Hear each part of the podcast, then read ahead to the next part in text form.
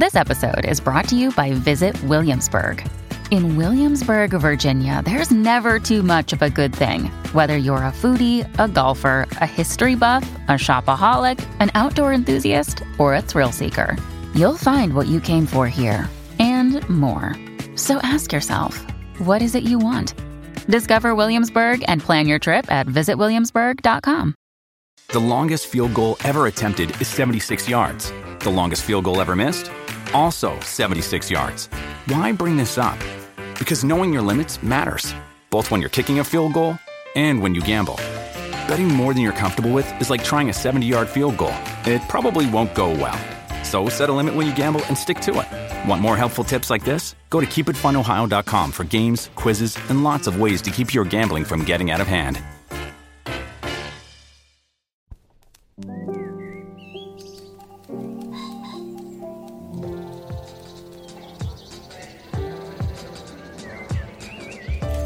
I'm Stephen Metcalf, and this is the Slate Culture Gabfest Nathan Fielder Goes Even Fuller Cringe edition. It's Wednesday, November 22nd, 2023. On today's show, Nathan Fielder, the reality TV postmodernist maestro, creator of Nathan for You and The Rehearsal, returns with The Curse. This one is a scripted show about a couple creating an HGTV show in an impoverished New Mexico town. Its 10 episodes are on Showtime. And then The Holdovers, it's the new movie from director Alexander Payne. It stars Paul Giamatti as a prep school Latin teacher who must chaperone the holdovers, the boys with nowhere to go over the holiday, one Christmas break in 1970. And finally, the great New York Times book critic Dwight Garner joins us to discuss his memoir, The Upstairs Delicatessen, on eating, reading about eating, and eating while reading. But first, I'm joined by Julia Turner of the LA Times. Hey, Julia. Hello, hello. And of course, Dana Stevens, the film critic for Slate. Hey, Dana. Hey, Stephen. Everyone good? We're going to make a show? Let's do it. I'm ready. Let's do it. All right. Well, the TV show The Curse is co created by and co stars Nathan Fielder. His previous shows were I mean, they're very hard to describe quickly. Let's call them prank reality shows with a very heavy meta vibe. This one, though, is scripted. Fielder plays Asher Siegel, a would be real estate developer and aspiring do gooder looking to invest in a small town outside of Santa Fe, New Mexico. His wife and partner in the venture is Whitney. She's played by Emma Stone. And in effect, together, what they want to do is gentrify the town of Espanola, but in a mindful and socially conscious way.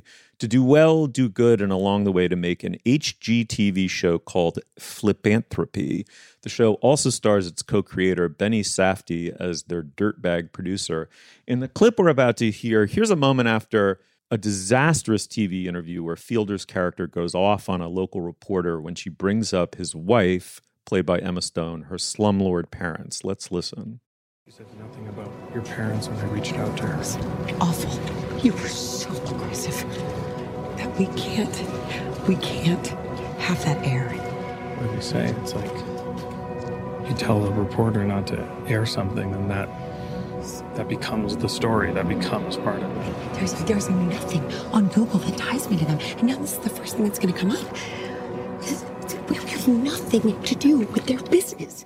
All right, Julia. Well, uh, at one point, one of the two, I can't remember, I think it's Fielder's character says, We really believe that gentrification doesn't have to be a game of winners and losers.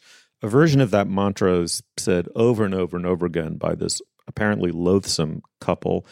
What do you make of the satire that this show is uh, aspiring to be?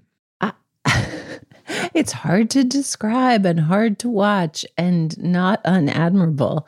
But I think I spent a lot of my time watching it trying to figure out what to make of the cringery of it. I mean, it's I really if you're interested in cringe comedy at all, it's worth watching because it makes Curb Your Enthusiasm look like a gingham checked basket full of fluffy puppies. Like you're like, oh, that lovable Brentwood curmudgeon, you know, like these people are despicable, obtuse about their own despicability. And Emma Stone's performance in particular is dialed in so precisely. And is sort of tragic and fascinating. It's fascinating to watch within the context of the show. And it's also fascinating to think, what is Emma Stone doing on this show that you described as a Paramount sh- show? Steve, but in the course of watching it, I encountered like four different descriptions. Or sorry, you described it as a Showtime show, but I I encountered like four different descriptions of what the hell Showtime even is anymore, including the Paramount app with Showtime was one of them.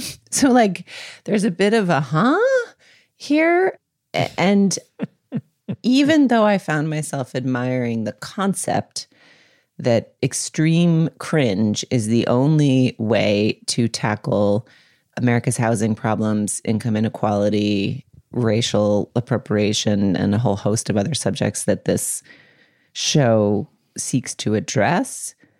It's like a little self indulgent and baggy. These episodes are so long. They're like 50 to 60 minutes long. And um, some of the length is letting the awkwardness hang, but some of the length is like a self indulgent lack of discipline. Like, I wish this was a brisk 40 and I think if it were, it could maybe be quite interesting. And I, I can't say that I loved it. Dana, what did uh, what did you make of it?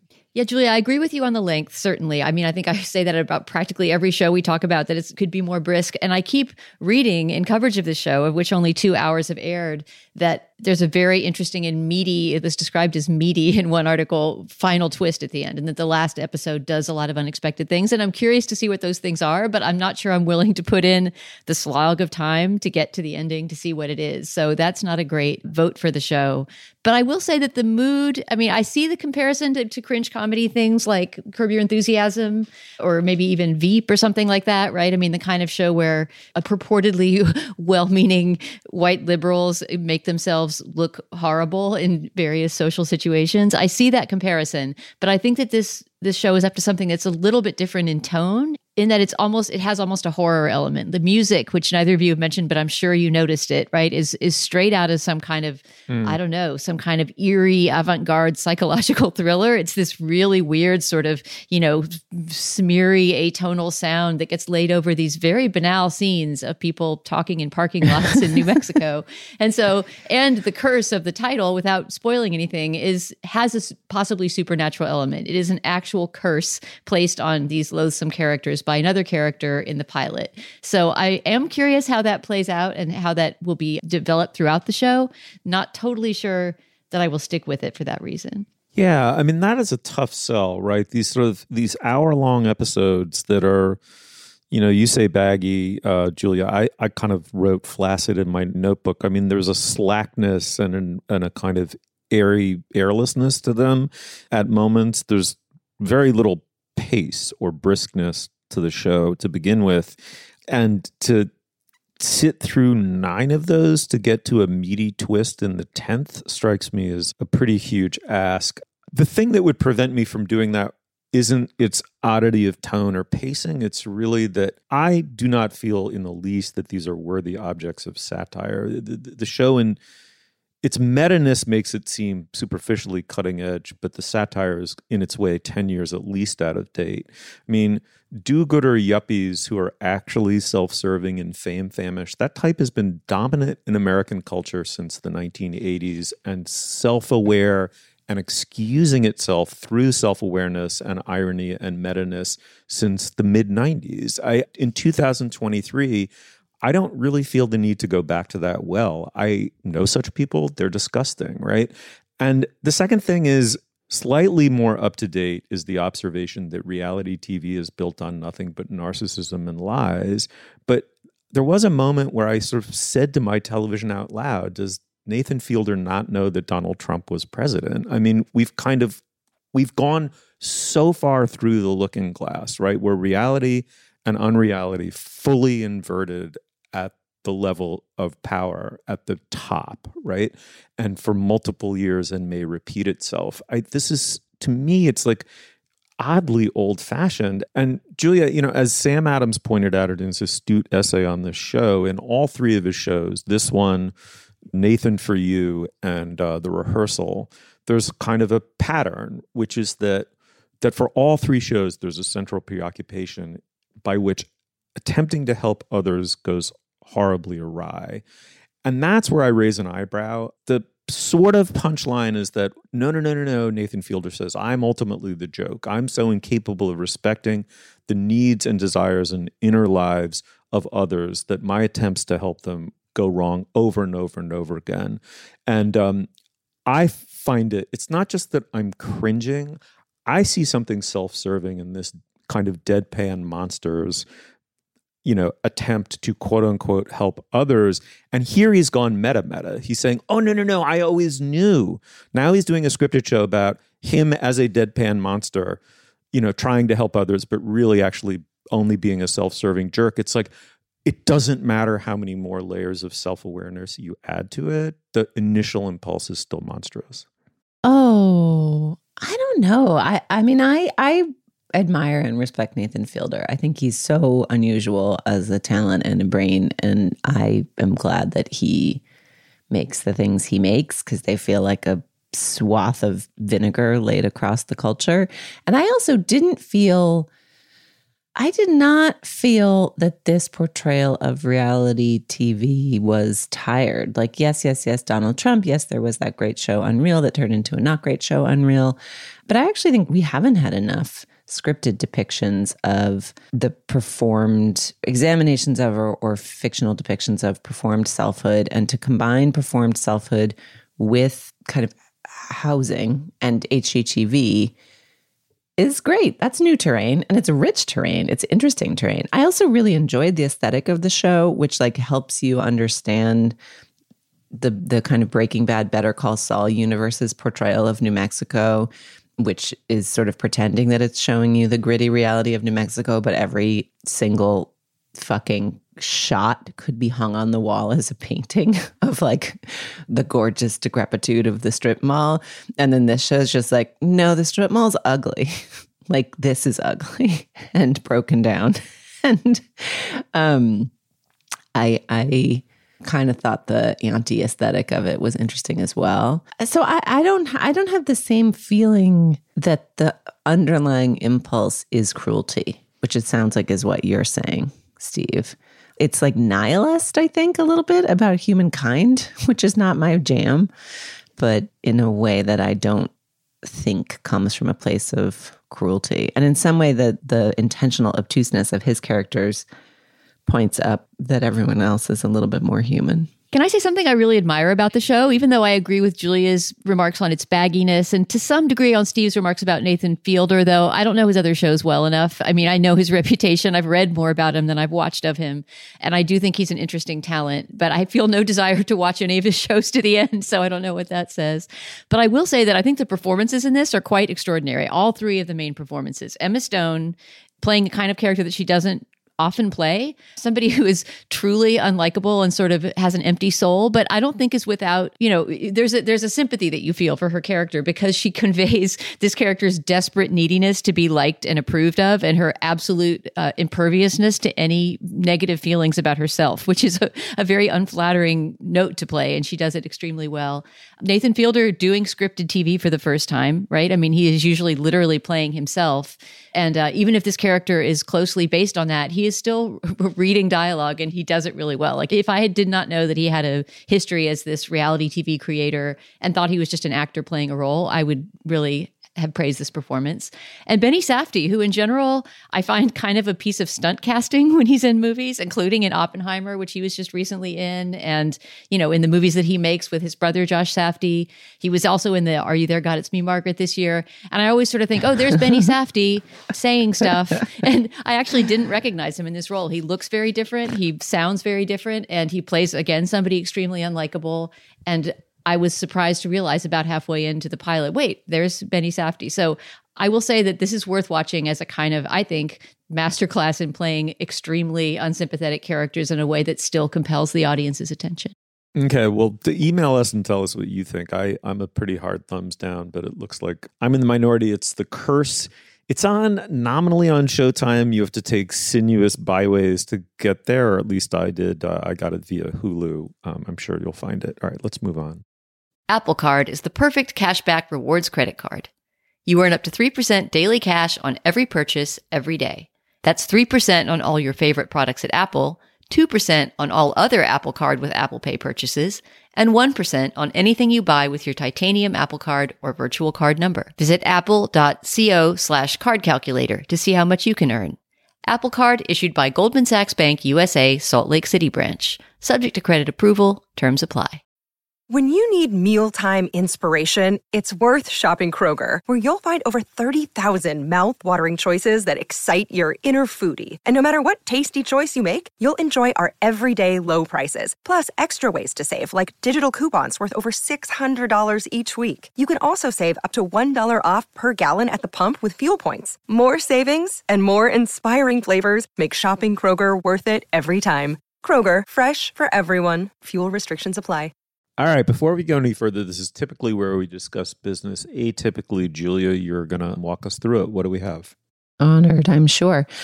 Today, we are taking the sad occasion of the demise of Jezebel to talk through our own relationship with women's media as consumers, as adjacent consumers. And in our segment, Dana will reveal what style tip from 17 magazine she learned decades ago and still employs. So, sign right up. All right. Well, Alexander Payne, he's the director who brought us Citizen Ruth, Election, Sideways, many, many, many such movies. He returns now with The Holdovers. It stars Paul Giamatti as Mr. Hunham, a sad sack misanthrope whose job is haranguing rich kids in a New England prep school under the alibi of teaching them history. By reasons of geography or maybe emotional geography, going home for Christmas is impossible for a small handful of the boys, and one unlucky teacher every year pulls the short straw. This year, the duty falls to Mr. Hunham. His disciplinary zeal focuses in on one boy in particular, Angus, played by Dominic Sessa. The two bicker and snipe, but they're each in a way orphans leading the viewer to wonder in what way will these two eventually adopt one another. In the clip, we're going to hear Giamatti as Hunham talking to Angus, played by Dominic Sessa. Let's listen. No wonder you're afraid of women. I am not. Afraid of women? Sorry, Jesus. I shouldn't have said anything. Dr. Gertler says I don't always give consideration to my audience. Oh. And who is Dr. Gertler? My shrink. Has Dr. Gertler ever tried a good swift kick in the ass? Okay. All right, now your turn. Go ahead. Tell me something about me. Something negative. Something negative about you? Sure. Just one thing. Just one. Dana, let me start with you. I cannot remember whether you are a Payne head or not, what your history is with this director. Why don't you fill us in there and then give us a taste of what you thought of it? I mean, first of all, yeah. I mean, as a critic, I hate to call myself a you know unabashed head of any director, but I do love a good Alexander Payne film. I, there are a few reservations that I have about his filmography, mainly more recent ones.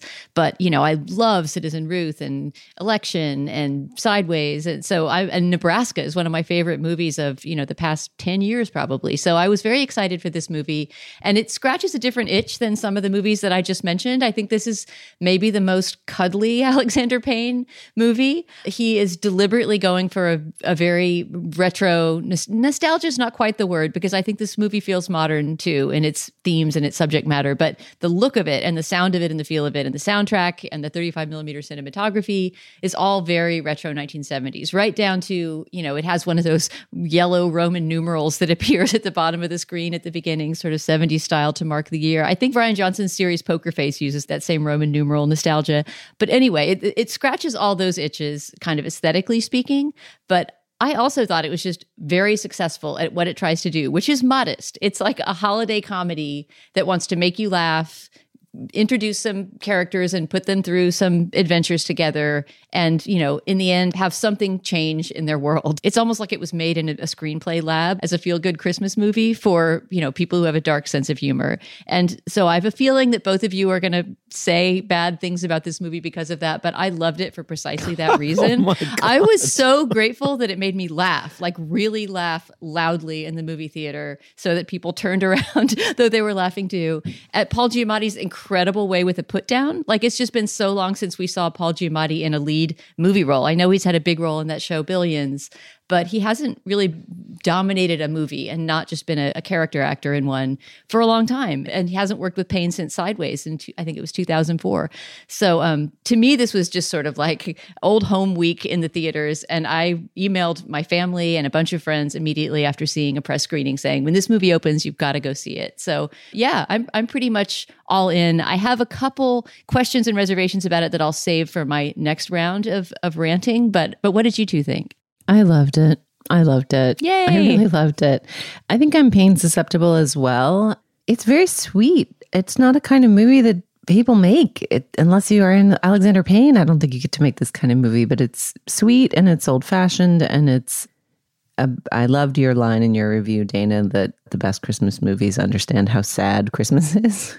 and it's like a hard time emotionally for people. Yeah, this is a Christmas movie that almost negs on Christmas. And yet in the end, it feels very, very cozy Yuletide, you know, in a strange way. Yeah. I forget if it was your review or another one that, that says it's basically a Scrooge story, which it totally is. I feel like often movies highlight the dissonance of Christmas and the holidays and the feeling of like maladjustment that they can create in people by ha- giving us a an odd fish at a cozy gathering and just all of these odd fishes in this amazing set of this privileged prep school tableau. It's just great. It's original and interesting and I thought the performances were all wonderful. Steve, what did you make of it? I was struck by, you know, I attended a prep school and you have these buildings, some of which I surely passed in going to various track meets because it was filmed in a host of Massachusetts boarding schools that are different than the one I went to. Anyway, it had a familiarity to me as someone who went to one of those schools in the 80s and 90s. And I wonder what you made of it as someone who went to one of those schools for a little bit. Not quite in this era, but a little closer to it. I thought the atmospherics to someone like me were very evocative and effective in that regard.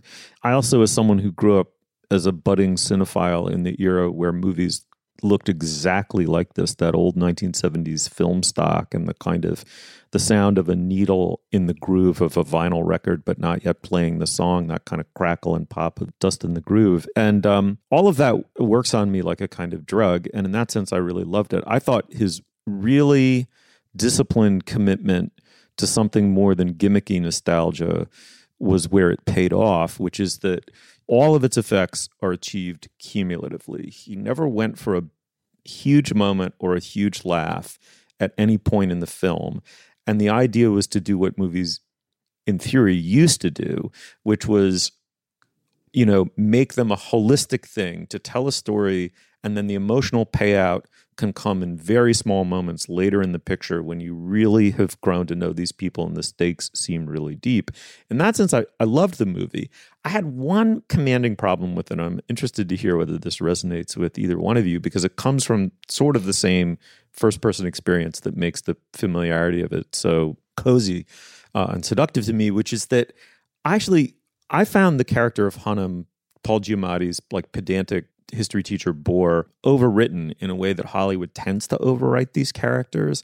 Assume, this takes place in 1970, assuming that he's in his 40s or 50s. He's born in the 20s or 30s. He's a member of the greatest generation.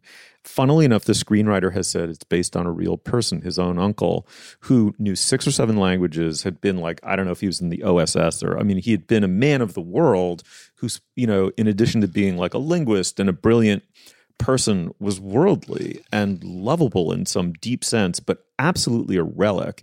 And the much more interesting to me movie and harder story to tell is what is it about to have the whole world around you shrink so that you go from being one of its central players and a kind of hero to a big fish in a tiny pond. And maybe that turns you into something of a self important, pedantic bore with a vengeful streak against these rich kids who helicopter in and out of the campus.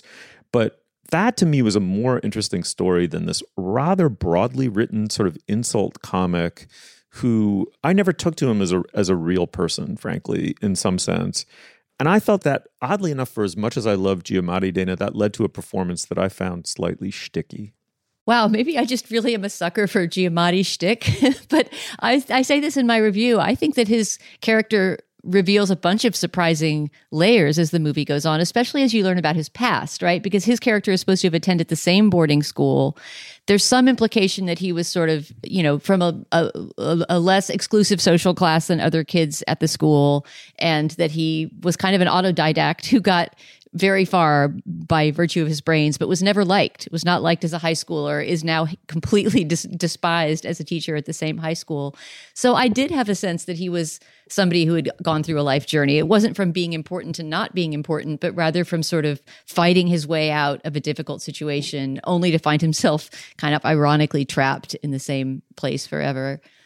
But I'm curious too what you both thought of Da'Vine Joy Randolph's character, who we haven't talked about yet, who's the third member of this, you know, this tripod, this triumvirate that makes up the movie, and who I think is what sort of makes the movie, places the movie in the modern age and keeps it from being just a retread of, you know, the paper chase or one of those 70s pedagogical classics that it echoes. I mean, her performance is incredible. She plays Mary, the school's cook, who is also spending Christmas at the school because it's her first Christmas since her son, also a graduate, died in Vietnam. And and she's cooking for them and then eventually becomes kind of part of the the hang squad as the movie unfolds. You know I, it's interesting that this film is so devoted to being made exactly as it would have been made in the 70s because the version of it that would have been made in the 70s might not have made her an equal part in quite the same way. Like it's a little you know somebody is conveniently racist at the beginning, and one of our first glimmers that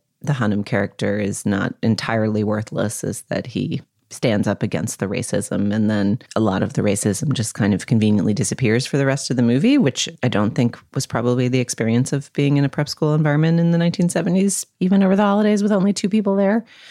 So it felt a little bit less grounded than some of the other hyper realism in a way that I wondered if it was a little cheap or convenient. Like that was the that was my reservation about the movie. On the other hand, I think the performances move you past those or moved me past those reservations pretty swiftly because they do develop these relationships and they do each share their own griefs and kind of move through them. Yes, in a way that is tidy and could be easily be studied in a screenwriting class, but somehow across all of their performances, I found really moving. Yeah, I hear you, Julia. And I say in my review that I wish we had a little bit more of her character, of Mary, Da'Vine Joy Randolph's character in the last act. Although I also appreciated, as Wesley Morris wrote in his review of the movie, that, that she's sort of given her privacy at a, at a, at a very painful moment for her um, in the movie and especially I would say in a, in a late scene where Paul Giamatti's character and Da'Vine Joy Randolph's have this late night conversation in the TV room. There's a moment that the dynamic between them is flipped in an interesting way, where sort of his, some of his expectations of her are overturned, and uh, and after that, I felt like the movie really won me over. That she was fully out of the category of the sort of sassy black secondary character, and was although I wish she had more screen time, was a really fully rounded character. Anyway, I would say you may have slight niggles with this or that about the movie, but this is such a great choice for family viewing and it happens to be open over a holiday weekend, I would totally send people to the theater to watch this with multiple generations of their family. Yeah, and to be clear, so would I. Okay, it's The Holdovers, stars Paul Giamatti. It's from the director Alexander Payne. It's in theaters now. Go check it out. All right, let's move on.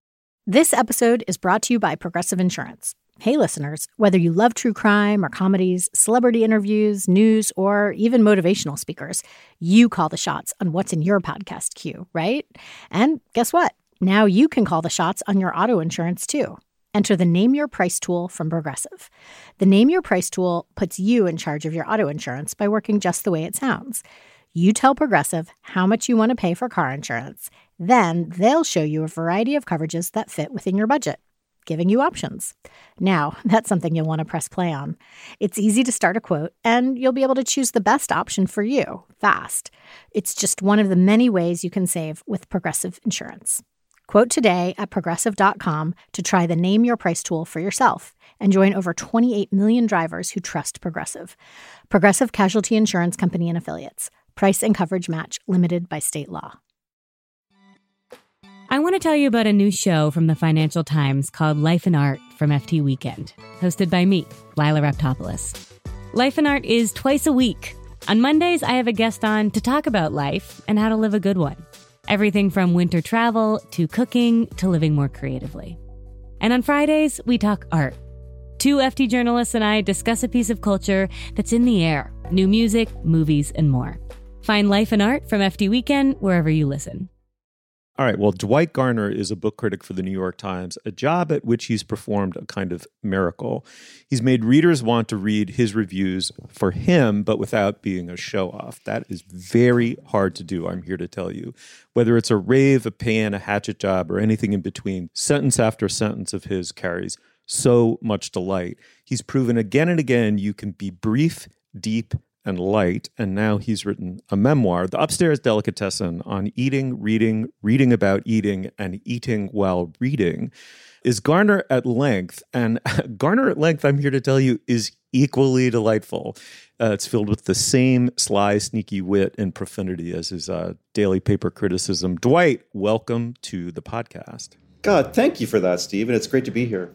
It's so heartfelt. Uh, it's it's such a fun book, and it's fun to talk to you always. This is a, a memoir, and eating and reading came about by a process of self discovery. You, you started with Cool Whip and Robert Parker, and you evolved into a you know serious uh, reader and eater but not at all self serious. Dwight, if you have a copy of the book handy, you know, it's like trying to describe to someone who's never had it what a pineapple tastes like or a marshmallow or a, you know, a beef bourguignon or something. Like you actually just have to put it in your mouth. So will you just read the delightful first paragraph from your memoir for us? Well, I feel like a chef who who says, "Here's one I made earlier." Yes, I do have my book here, Steve. yeah, my book starts this way. When I was young, growing up in West Virginia and then in Southwest Florida, I was a soft kid, inclined toward embonpoint, husky in the department store lingo, a brown eyed boy with chafing thighs, because I liked to eat while I read. And reader, I read whatever was handy. George Orwell described his childhood self as having a quote, large, rather fat face with big jowls, a bit like a hamster. This was my look too, so much so that my friends presented me with a hamster as a joke gift. I regret to inform you that I named it Holden after J.D. Salinger's hero. Holden ate lettuce and, probably despairing of his diet, staggered backwards theatrically on his hind legs one day and croaked, like Lee Marvin in The Man Who Shot Liberty Valance. I mean, it's just it's just so good.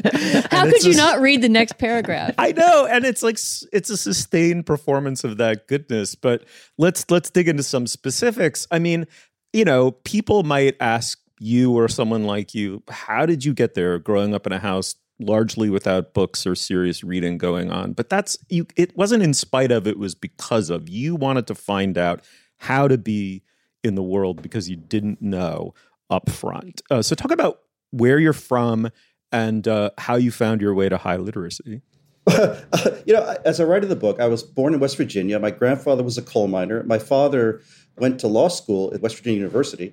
And, you know, we were a middle class family. I, I had tennis lessons and orthodonture, you know, but um, there weren't a lot of books in the house. There wasn't much culture. And I started reading and I just kept reading. And one of the reasons I read is that I just, out of pure curiosity, out of observation greed, is a phrase I use in the book, I wanted to know more about what the world was like outside of my little suburb. And I want a lot of it was wanting to know about food. Dwight, what you just described about your childhood is was one of many moments reading your book that I, I, realized that maybe part of why I've always vibed so hard with your book reviews is that we share many elements of our past and also of our taste in food. But uh, my grandfather was also from West Virginia. My father grew up there, and my grandfather also worked in a coal mine, not as a miner, but as he helped design equipment to get the coal out of the mine. He also said "warsh," as you mentioned, your grandfather pronouncing that word, and uh, and so your description of sort of the food culture of you know, sort of working class West Virginia was something that I really recognized and related to. But then there were so many moments that, you know, little food journeys that you described also rhymed with ones that I had taken. Like I think I've endorsed on this show before Marie Sharp's hot sauce, which you mentioned is your favorite hot sauce. I think it has actually been an endorsement on this Slate Culture Gabfest. And Julia knows this very well. There's a, a, snack that I picked up from an Iris Murdoch book, The Sea, which is a book that you talk about uh, as having inspired a different snack. You talk about going in search of oranges, certain oranges that the obsessive narrator of that novel mentions in his book. And I like to th- spread toast with butter and then press fresh herbs into the butter, which is something that the Mm. obsessive narrator of that book talks about. so, is this going to become a question? I guess I was going to ask you about snacks inspired by by books and to what extent, you know, that brought this book about and, you know, maybe to suggest a couple on air to our listeners, something that you would never have thought of eating if somebody in a book hadn't eaten it first. Oh God, it's such a good question. You know, maybe like you, it sounds like I'm very suggestible. You know, if I'm reading a novel and someone has a great snack in it or a great meal, I kind of want to go make it that night. You know, or if not that night, I'll take a picture of it on my, with my phone and. You know, going back to my phone later, I'll find this thing that I've taken a photograph of, this snack or this recipe. And so, yeah, I, you know, I love finding food in novels when it's well done, and I love finding recipe ideas. And you know, what a great thing! What a great pleasures to combine. I'm trying to think now of things that I've learned about through novels that that I do food wise. I mean, Iris Murdoch, you're right, is one of the great people. Iris Murdoch said one of my favorite quotes. Actually, the quote that describes this book more than anything else is something like she writes in the Sea the Sea. The secret to a happy life is a series of continuous small treats you know? And one of the great things about eating in, is that you know it doesn't have to be fancy food. It's just uh, mary mccarthy in my book uh, describes her method of eating peaches her father taught her. And they would take slice the peach and dip every slice into a bit of sugar. And that was his method and she loved it. And she writes it wasn't the the method wasn't so important as the way he insisted on turning every little moment into sort of a, a nice a nice treat a nice moment like he just recognized that it was great at the time Wait, I was struck reading this book how much it reminded me of your last book, Garner's Quotations, which put on display your magpie reading capabilities and helped me understand why it is that your reviews are so fun to read because it helps demonstrate the kind of reader you are. And although this is a memoir and about eating, it is, as the subtitle says, also about reading. And I was curious about how you came to that form. Like, did you know when you set out to write this book that it was going to weave in so much of your observation greed reading? Was that the intent from the beginning, or did the, all of that, all of those deftly plucked phrases and memories kind of sneak their way in?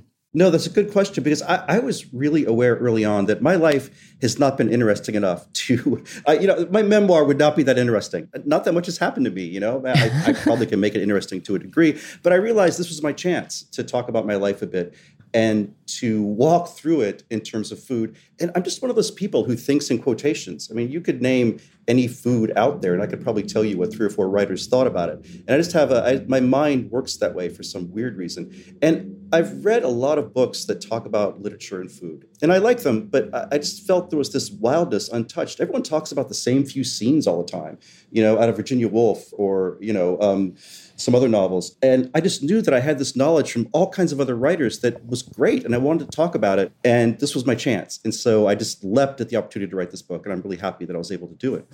Wait, so like all of those thoughts and observations from writers across history about sardines are just floating around in your head? You don't have some like secret card file full of notebook, like index Yeah, well, cards? Or- I have a two part answer. Yes, they do float around in my head, but also I do keep a commonplace book. And as your listeners surely know, a commonplace book is where writers throughout time have written down their favorite passages from novels and other kinds of books. And I've kept one since I was 14. This was, I wrote about this in, in the introduction to my quotations book. And every time I read a novel, if there's some great line in it, I write it down. And I've done this, you know, since I was really young, and my commonplace book is now enormous.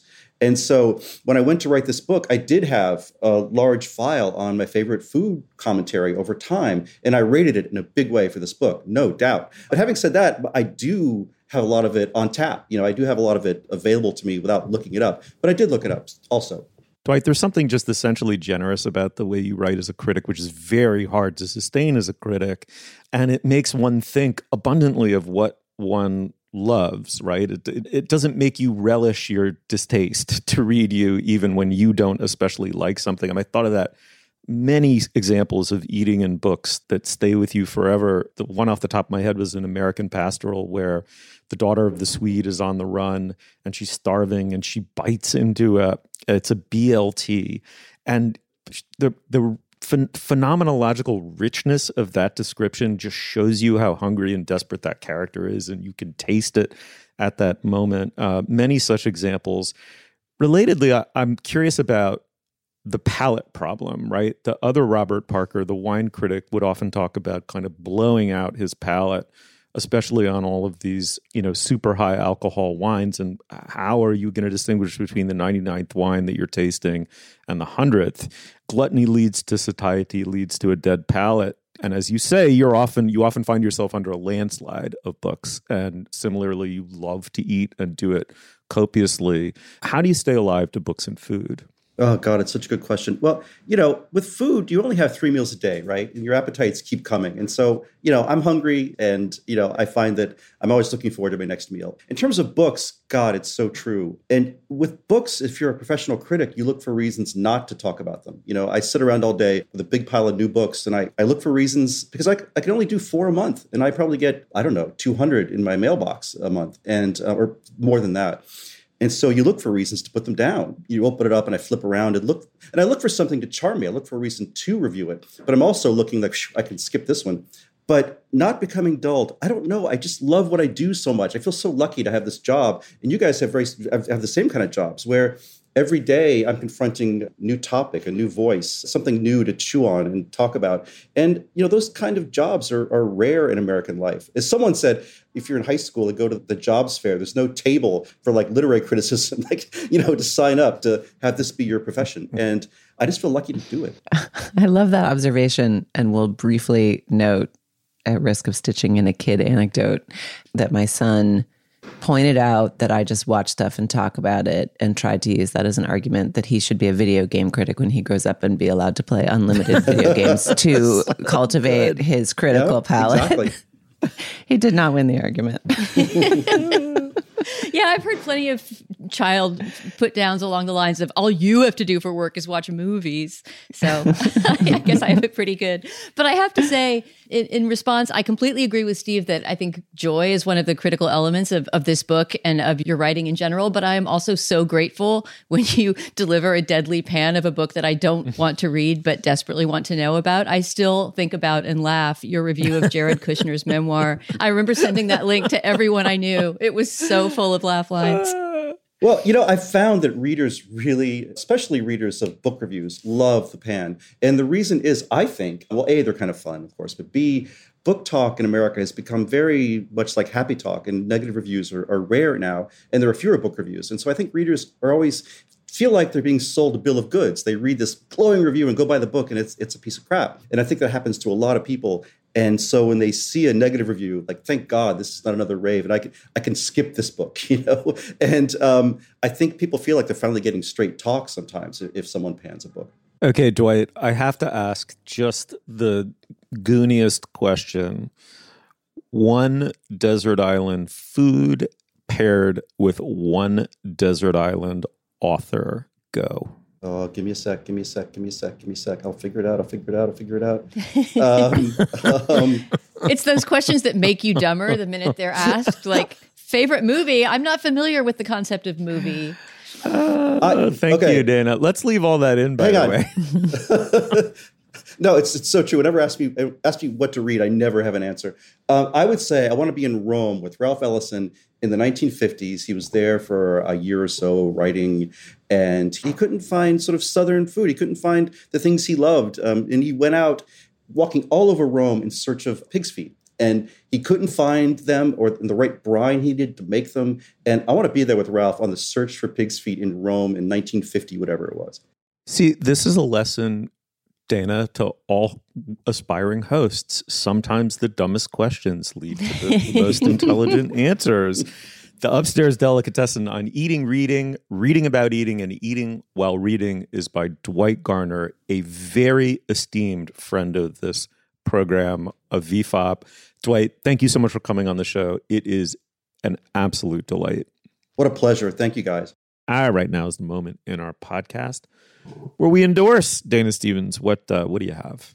All right. Well, in our segment on the holdovers, I recommended that people over the holiday weekend, if they're looking for some family viewing, go watch that movie in the theater. I stand behind that. But if you want to do some home viewing over the holidays, as who doesn't, I happened to discover a show on Netflix over the weekend that, uh, in a rare occurrence, all three members of my family wanted to watch, not necessarily at the same time. So it was sort of constantly flowing through my house all weekend. I still haven't seen the whole thing, but I've seen bits of the whole thing. And I can say that while not being perfect, it will make for excellent family watching. It's called Life on Our Planet. It's a nature show or a sort of paleo anthropology show, a history of the planet show on Netflix. It's narrated by Morgan Freeman. Who better to sonorously tell you of your planet's past than Morgan Freeman? It's basically a history of Earth since intracellular life first began. So obviously, each episode is going to be covering millions and millions of years of time, if not hundreds of millions of years.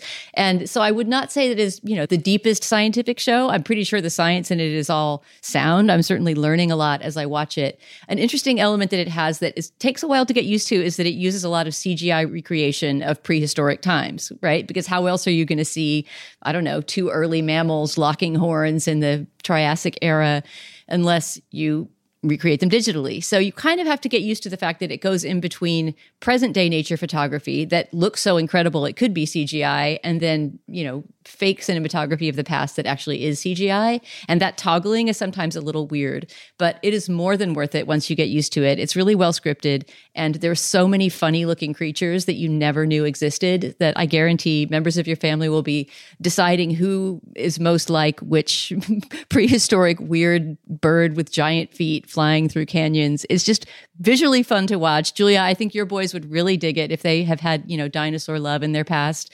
And you learn a ton about early mammals and early plants and non dinosaur creatures too.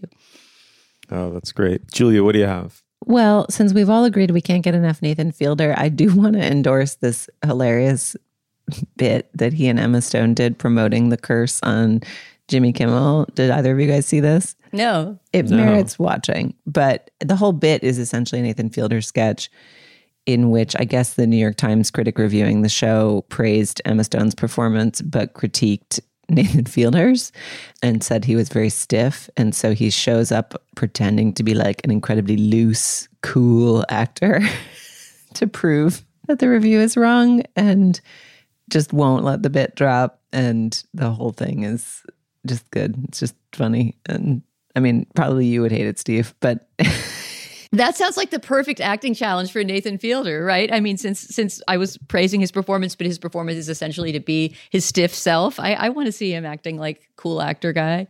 So he's he comes out in like this ludicrous outfit and like huge pants and these teeny tiny mirrored glasses and um is like sitting in a chair in this like hipster relaxed way, but then under it you can feel the coiled nerdery radiating through, but then even that is a performance of the nerd pretending to be like just the layers. It's extremely Nathan Fielderian. And then it's funny to see Emma Stone's non-acted self or kind of like game expressive you know promoting my project self kind of going along for the ride and playing a, a quite game second fiddle to this ab- absurd bit anyway so often a, a late night performance is totally forgettable and this one is essentially its own little show You're right, Julia. I hate it already. All right. So I'm endorsing this week an essay by the extraordinary Vivian Gornick in the New York Review of Books. It's called Camus on Tour, and it's about Camus. Uh, some publishing house is just published his reflections on America when he came here on essentially book tour. And the, the essay just begins with this kind of Dana, you have to read this essay if you haven't already, with a tour de force that begins with nothing in a professional writer's life more resembles the life of a traveling salesman than the literary book tour.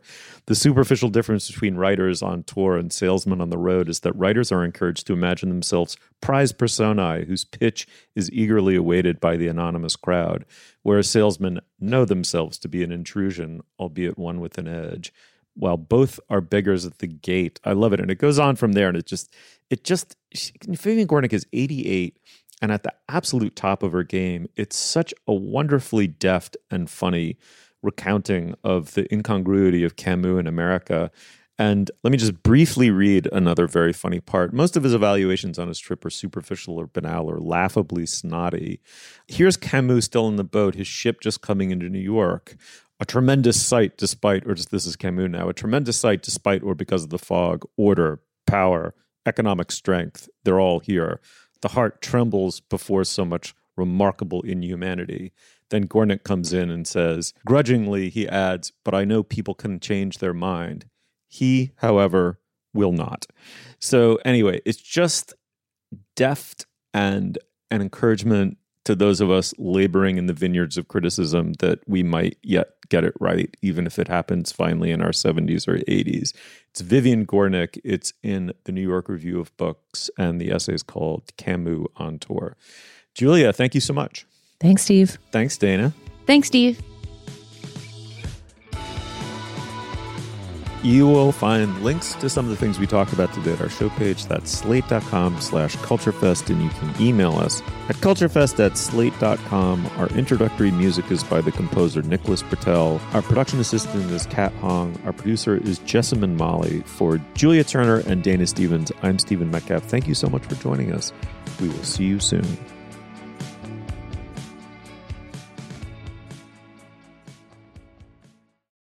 This is the story of the one. As a maintenance engineer, he hears things differently.